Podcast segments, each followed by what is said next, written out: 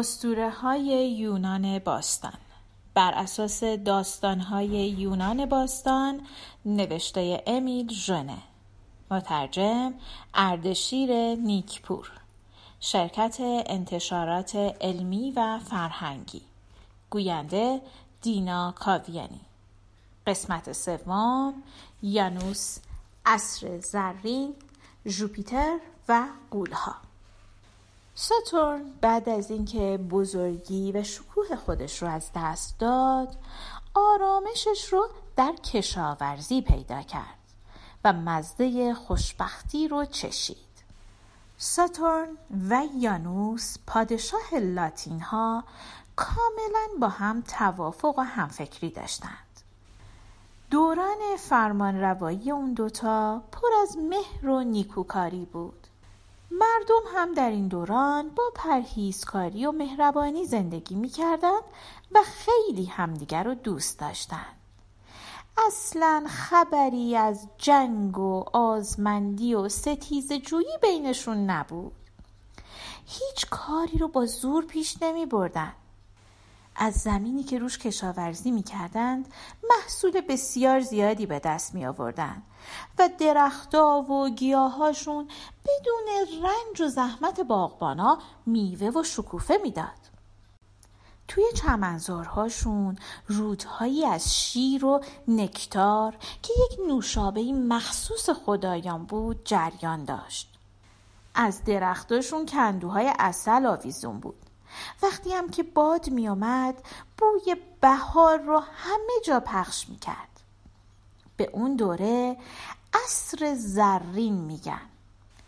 بعدها در یونان به یاد اون دوران جشنهایی برپا می‌کردن به نام ساتورنالیا این جشنها در سه روز آخر هر سال برپا می‌شد و در طول این جشن امتیازهای طبقاتی از بین می‌رفت و همه مردم با هم برابر می شدند.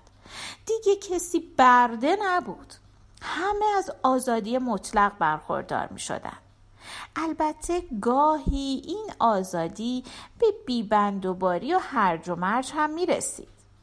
در روزهای جشن مردم دست از کار میکشیدند و فقط آشپزا کار می‌کردند.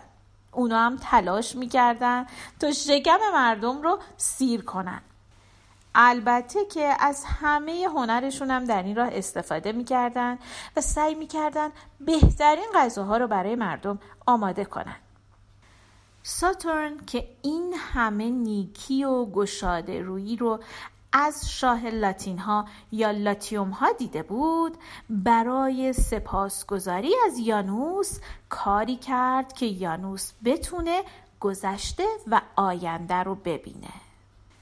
برای همینم هست که هنرمندا وقتی می‌خوان چهره یانوس رو نقاشی کنن اون رو با دو چهره و حتی گاهی با چهار چهره می‌کشن.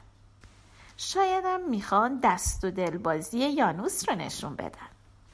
به هر حال ساتورن و یانوس تونستن با خوبی و خوشی کنار هم زندگی کنند و از بودن اونها کنار هم مردم هم نفع بردن.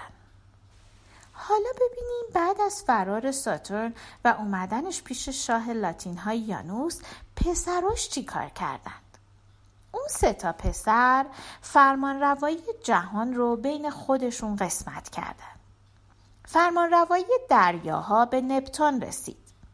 پلوتون سرور عالم زیرین شد و جوپیتر که خودش مبتکر و رهبر این شورش بود فرمان روای مطلق المپ شد و در کاخ خدایان جای گرفت. البته همون اوایل کار برای جوپیتر درد سر درست شد. قولها که فرزندان تیتان بودند شکست گروهیشون رو از یاد نبرده بودند و برای جبران اون شکست یه نقشه کشیدن. نقشهشون هم بد نبود. اونها نقشه کشیدند تا المپ رو تسخیر کنند قولها قد و بالای خیلی بلندی داشتند. خیلی هم پرزور بودند. خیلی بیشتر از هر چیزی که فکر کنید. تو افسانه ها اومده که اون قول ها دوم مار داشتند. صد تا بازو و پنجاه تا سر داشتند.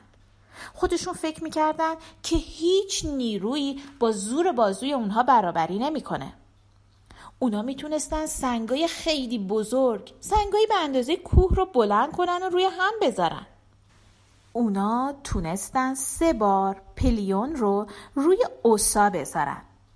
پلیون و اوسا دو تا کوه توی تسالی نزدیک همدیگه بودن. اونا فکر کردن که با این کار می‌تونن بر ساکنان المپ پیروز بشن. ولی هر سه بارم شکست خوردن. برای اینکه فرمانده المپ اونها رو با تیر سائقه و برق از بین می برد و می‌تونست به کمک سائقه سنگ های اونا رو بشکونه. طبق افسانه های المپ جزیره های اطراف یونان از تیکه های همین سنگا درست شده. کوه هایی هم که توی یونان هستن تیکه های همین سنگا که تو خشکی افتادن. حالا فهمیدی این جزیره های یونان و کوه های یونان چطوری درست شدن؟ به نظرتون جزیره ها و کوه های اطراف محل زندگی شما چطوری درست شدن؟